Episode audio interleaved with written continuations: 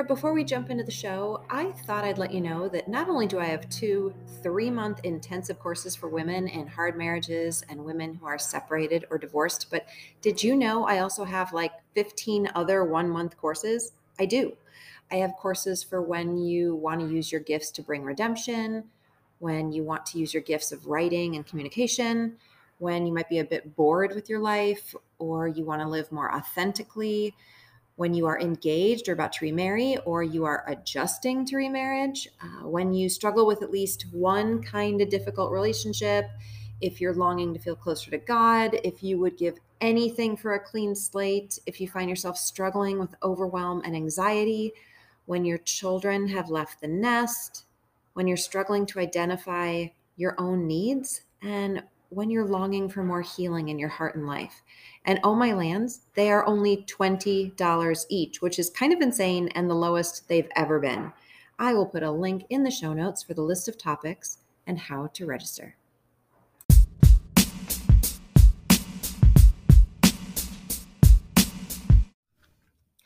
Hey, sweet ones. Welcome back to the All That to Say podcast with me, your host, Elisabeth Klein.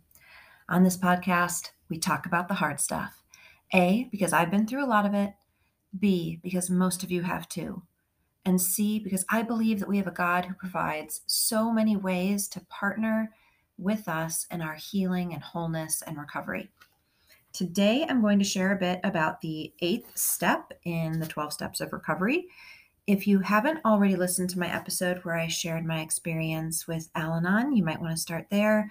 It's the mini Monday episode that aired on May 23rd and the last several episodes where I have shared about steps one through seven, along with uh, the slogans and the serenity prayer on our Monday episodes.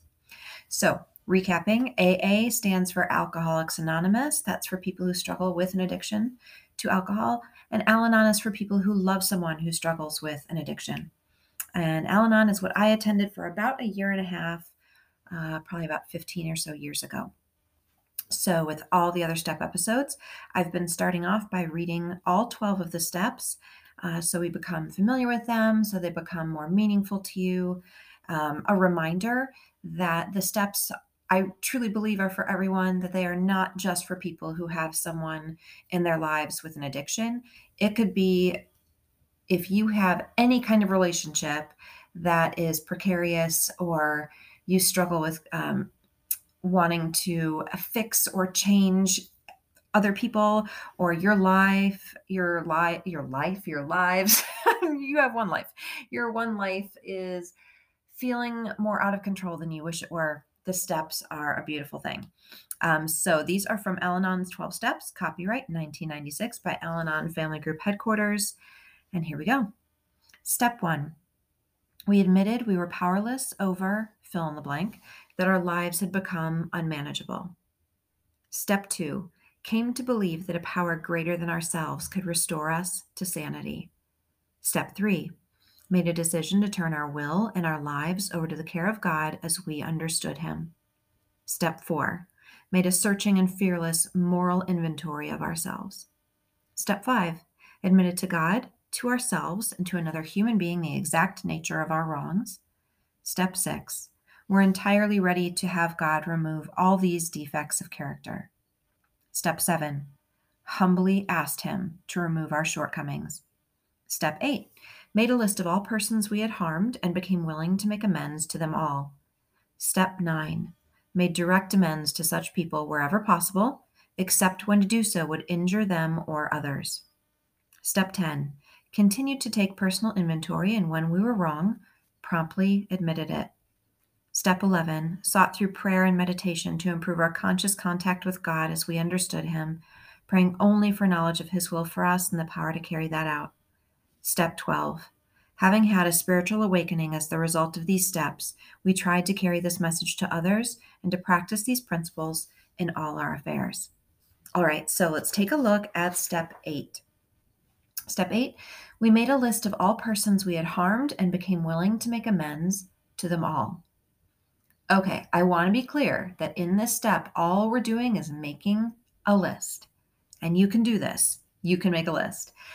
But why do we do this? Um, basically, because Jesus says in Matthew 6 14 that if you forgive other people when they sin against you, your heavenly Father will also forgive you. And it talks about in James confessing our sins to one another and praying for each other so that we can become healed and whole. There is a clean slate that comes when we forgive others and when we ask for forgiveness, like nothing else I've ever experienced in my life.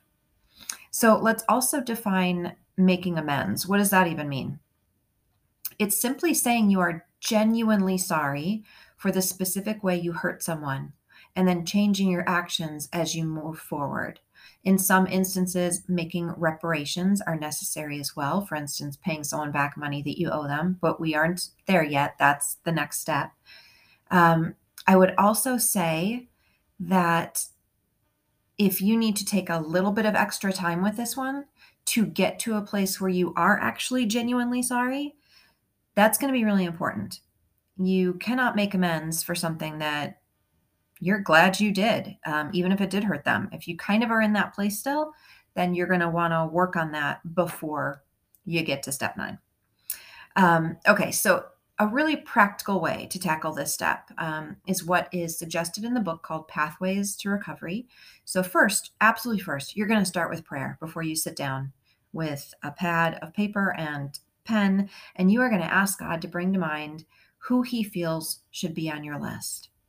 You're going to ask him to guide your thoughts, to protect your heart and mind, because again, these kinds of lists can be difficult, they can be painful to think back. Um, I would also say this is not the kind of thing that you want to be doing over two or three hours or a couple weeks. You're going to want to, I mean, some people do it differently. I shouldn't say that. If you need to sit to do this over a couple weeks, a little bit at a time, that's fine. So I'm retracting my former statement. But I guess what I'm saying is I wouldn't recommend that you sit down and like for three or four hours try to think of every single person you've ever hurt in your whole life. Um, you will feel completely overwhelmed. And so you might want to do a timer of, say, one hour. Um, but ask God to be protecting you and guiding you through this process. Okay, so what they say in Pathways to Recovery is to create this list um, in a column format. Uh, they suggest putting the name of the person you harmed in the first column, their relationship to you in the second column, your harmful act in the third column, the reason for amends in the fourth column, and your level of willingness to talk with them and make these amends in the fifth column. So you might be thinking, where do I get this list? Well, feel free to head back to your step four list of the ways in which you've messed up. And I bet it's safe to say most of those people can go on your list. Um, the people that it would be um, the people you are in closest relationship with, your parents, your siblings, your children, your spouse, um, friends, um, people in your church, people in uh, at your workplace. Something to be aware of is that it is completely normal to create this list, have this list of people in front of you, and be really terrified to have these kinds of conversations. This is a courageous and vulnerable step to even think about doing this. So be honest with yourself. If any of the people you're like, no way, man, am I talking to that person? That's fine. I absolutely had a couple of those when I did this the first time. Um, one, because I was scared of this person and I was scared of being vulnerable with this person. And the other was because honestly, and this is this is not great, I felt they owed me their amends step first. So now here's the thing. I worked through both of those instances with God's help. I did my amends step with the person I was scared to, and I did my amends step before the other person did his. Um, but for now, you can leave the scarier, most painful ones till the end. Um, but again, we're not even there yet. We're not doing them. That's the next step. This step is just making the list. We're not doing anything about the list or with the list yet. I would also add this doesn't just have to be people you have harmed, it could also be people who have harmed you. Now, would it be amazing if everyone who hurt you initiated a conversation and apologized? Sure. Will that happen? I mean, more than likely not. So, if you have the desire and courage, you can consider adding them to your amends list.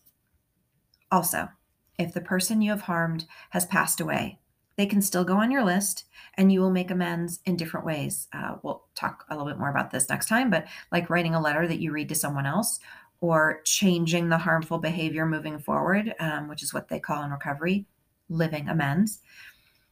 Now, after your list is complete, I'd recommend asking God to start working in your heart to become willing to make amends to everyone on the list. That's the second part of step eight, to start giving you courage and to create opportunities for you to do so. When we offer amends to those we've hurt, and when we offer forgiveness to those who hurt us, we are ushering in healing for both parties. And it will start to shift something in you and in each one of your relationships. Okay. So I'm going to post a link in the show notes for where you can find an Al Anon group, a Celebrate Recovery group, and a therapist, where you can order all of the daily Al Anon readers that I refer to, um, as well as the Serenity Bible 12 Step Recovery book that I have shared from, um, links to a few of my courses. If you have any questions about recovery or the steps or the slogans, you can message me through the podcast. I think you can even send me like a voicemail through the podcast, which is pretty cool. And as always, if this episode were helpful to you, you can share the episode, you can subscribe to the podcast, support it financially, rate it, review it, all of which mean the world to me. So, sweet ones, all that to say, no matter where you are in your spiritual or recovery journey, you are the unconditionally beloved daughter of God, and He is so delightful with you. He is so delighted with you. And he's also delightful with you. I'm going to just go on a tangent. God, our world is full of delights, and God has made it that way. And I would recommend asking Him to show you how delightful He is and how playful He is in this world, and um, to give you eyes to see it. That's a great way to sort of build your gratitude muscle. So let me say this sentence again. You are the unconditionally beloved daughter of God, and He is so delighted with you. You came into this world and you start each day already completely loved, with no other loves to beg for and nothing to prove to anyone. Till next time, so, so much love.